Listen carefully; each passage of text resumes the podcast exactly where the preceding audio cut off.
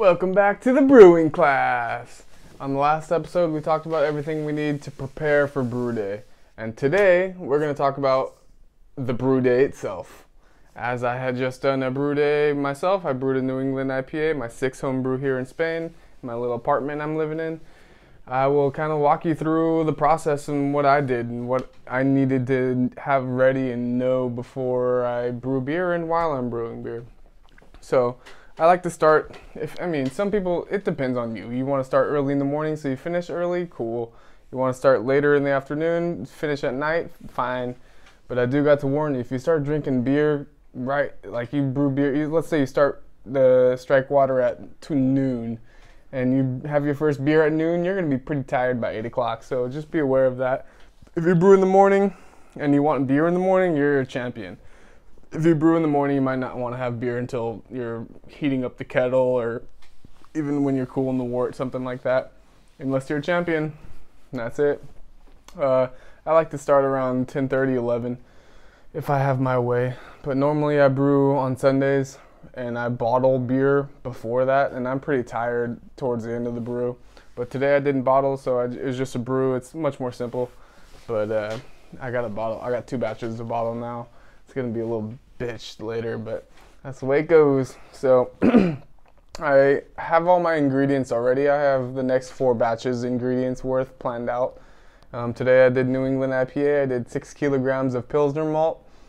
I did uh, one kilogram of flaked wheat. I did only 0.1 kilograms of uh, flaked oats because I didn't have very much. I didn't want to use that much anyways. And after looking at the original gravity sample, it's great actually and I used half a kilogram of carapils, and that was it. I was going to use maybe 0.25 kilograms of um, biscuit malt, but I didn't want to darken the color, so I didn't use it. Um, I tasted the OG, the original gravity sample, and it tasted pretty good too. I'm excited about this one. I added no hops for the whole boil, 60 minutes, and on the last, during the whirlpool, I added uh, 50 grams of Nelson Sauvin as well as 50 grams of Ekuanot.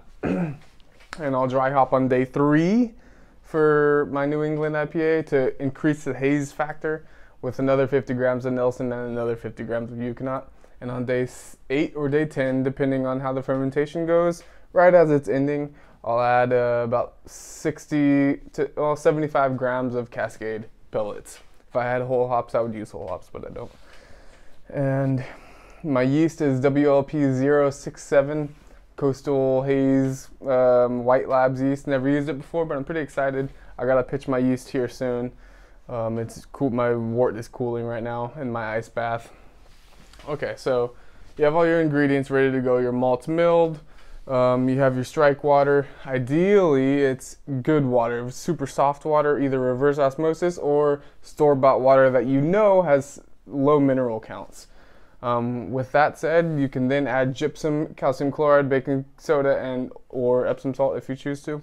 I always add a little dash calcium chloride as well as gypsum. Baking soda is usually more important for darker beers as a darker malt will drop the pH. Baking soda will bring it back up. But uh, so you have your water ready to go. You have your malt crushed already. That's all you need for the very beginning, okay? You have all your equipment clean, ready to go. Um, if you have a hot liquor tank, start heating that up. That's the first thing you do. Heat your hot liquor tank up, your strike water. You want to get it to about mm, 168 degrees Fahrenheit, 165 degrees Fahrenheit, depending on the drop of temperature when you add the malt to the hot water in your mash tun the malt, the cool malt will always drop that temperature by about 10 to 15 degrees Fahrenheit usually usually 10 degrees. That's a good estimate. So let's say you're shooting for 152 mash. You want to have maybe 160 to 165 uh, Fahrenheit strike water. And then you make your mash and you let it sit for one hour. Uh, typically your mash will be on average 150 degrees Fahrenheit Higher temperatures, more body. Lower temperatures, less body, more fermentable sugars, a little bit more alcohol even. Um, you let it sit for one hour, and then you open your valve on the bottom, and hopefully you don't have a stuck sparge, right? That's the, the, the bitch right there. and so you don't have a stuck sparge. and you let it flow into an open container. Um, you either have it use a tube or let it go. Some people say oxygenation at this point is not good. Others say it's fine. I've done both and they both turn out fine. Um, it's personal preference there in my eyes. Um, most professional breweries have closed transfers, so as that's the way they're built. Um, and after the mash, you'll then go and if you only have one kettle, heat, one heating element like I do, this electric kettle here, I had to get like I had I dropped the wort into a, a different extra fermenter I had, and then right after all the liquid's gone from this, I had to go clean the the grain out, which is a bitch to do it in the middle of the brew, but that's the way it is. You clean it, you clean the kettle, and then you can pour the wort back into the kettle to bring up to boil. And then once it starts hitting boil, that's when you set your timer for 60 minutes, at least 15 minutes, at most usually 90 minutes. Um, and you let it boil, gentle rolling boil for about 60 minutes. That's what I do.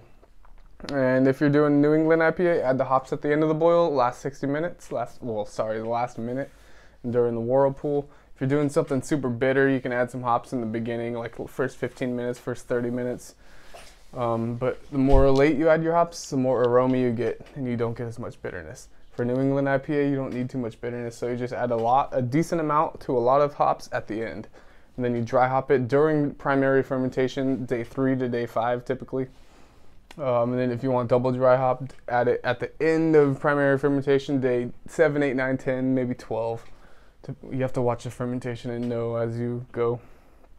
And after your boil, you um, you get rid of the wort and you put it into your fermenter and you cool it. If you have a wort chiller, put the wort chiller in the last 15 minutes of the boil so it sanitizes the wort chiller. And then once the hour is gone, you turn the wort chiller on, turn the kettle off, and for about 30 to 45 minutes, you let the cold water run through it. Sadly, you have to waste that water, or you can collect it if you are sustainable enough. Um, if you have an ice bath like I do, you put the fermenter in the ice bath or the kettle in the ice bath, and you let it sit for three to four hours as it cools down to fermentation temperature. At that point, you put your sanitized yeast container, open it, everything's sanitized at this point, right? And you put the yeast in and you put it in a dark, cool place where no light gets in and it can maintain roughly the same temperature, about 70 degrees Fahrenheit, for an ale yeast um, as long as possible. And during that whole time, during the whole brew process, it may take six to eight hours, five hours, usually at least four hours if you're doing extract. Um, and I like to drink. That's about it. So I'll start drinking during the mash usually. This is my fourth beer. Not, not crazy for for four or five hours, right? Less than a beer an hour. That's not too much. Um, sometimes I'll smoke, but uh, today no, I didn't have any. That's just the way it goes. So be aware of that. I did eat. My girlfriend had luckily made some awesome spaghetti. Always keep that stomach full if you're drinking. I've been drinking water. I've had at least a liter of water today. It's like half a gallon. Not too much, but it's a good amount. I'm pretty tired, I guess. You know, long day. But that's that's your average brew day, and soon I'm gonna pitch my yeast here and put it away, and then I'll shower and get ready for the next day. So if you guys enjoyed that message, feel free to leave a, a comment on the bottom. Give it a thumbs up. Subscribe if you really enjoy it.